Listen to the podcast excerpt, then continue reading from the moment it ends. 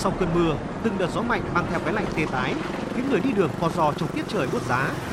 Trong cái lạnh cắt da cắt thịt giữa trời đông, cuộc sống mưu sinh càng vất vả hơn với những người lao động chân tay.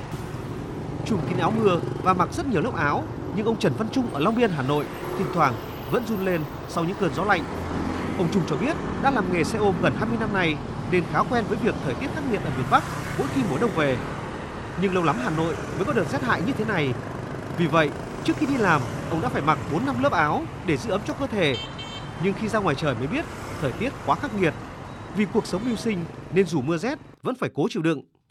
Thời tiết thì là rất là rét, thế nhưng mà vì là công việc cuộc sống thì vẫn phải đi làm để kiếm ăn thôi. Thế so với những ngày trước đây thời tiết như nào nó gây khó khăn nào trong công việc của anh? Nói chung công việc là rất là kém vì là rét mướt thế này thì là ít người ra đường, ít người đi lại, công việc đột xuất lắm thì người ta mới đi thôi. Còn nên là cũng cuộc sống nó cũng khó khăn. Thì nói chung là công việc nghề nghiệp thì vẫn cứ phải làm thôi, vẫn phải đi làm thôi. Vì là vì là cuộc sống thì thôi ai phải kiếm ăn, mỗi người một nghề, mỗi người một việc. Việc của mình thì thôi mình nghề của mình thì mình vẫn phải đi đi làm thôi. Tôi mong là thời tiết nó ấm áp hơn ờ, lên thì để để là ấy chúng tôi cũng dễ kiếm ăn hơn. Sắp Tết đến nơi rồi thì là mong là ông ờ, kiếm được cái Tết cho nó ngon lành tí, đầy đủ tí. Nền nhiệt ngoài trời tại Hà Nội luôn ở mức 8 đến 9 độ C. Ra đường, ai cũng cảm nhận được cái lạnh len lỏi vào từng thứ da thứ thịt.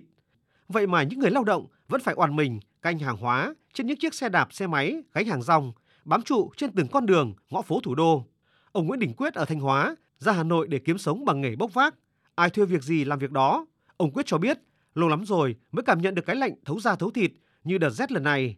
Gió rét lạnh, công việc cũng ít hơn, nhưng mọi người vẫn phải cố gắng chịu đựng để mong có một ngày có nhiều việc để làm. Ra đây tầm 6 rưỡi hoặc 7 giờ. Nó lạnh thì mọi người cứ đội vào vậy xong là ví dụ như là có ai mà đến gọi thì cứ vậy là đi thôi. Không cứ việc gì cũng được, miễn làm sao có tiền. Mong cho từ giờ đến Tết nó có việc anh em làm để kiếm đồng bánh trưng.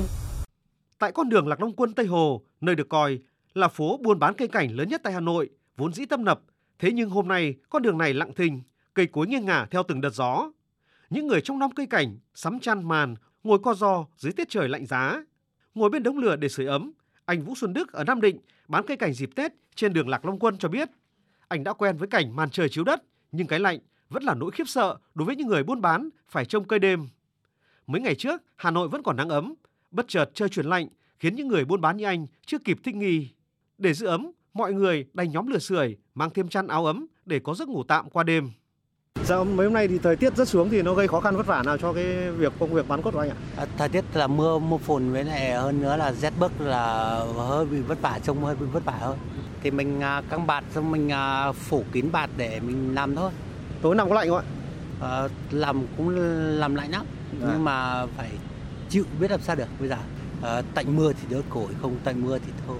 Mình à, mong muốn là thời tiết thuận lợi và mọi người ủng hộ mình để mình về quê ăn Tết với bà con sớm hơn. Theo Trung tâm Dự báo Khí tượng Thủy văn Quốc gia, đợt rét đậm rét hại kéo dài đến hết ngày 25 tháng 1. Đồng bằng Bắc Bộ thấp nhất từ 7 đến 10 độ, vùng núi cao dưới 0 độ C. Đây là đợt rét đậm rét hại thứ hai trong mùa đông 2023-2024. Đốt lửa, mặc nhiều lớp áo, chùm chăn ấm trong lều tạm là cách nhiều người giữ ấm cho bản thân trong những ngày Hà Nội chuyển lạnh.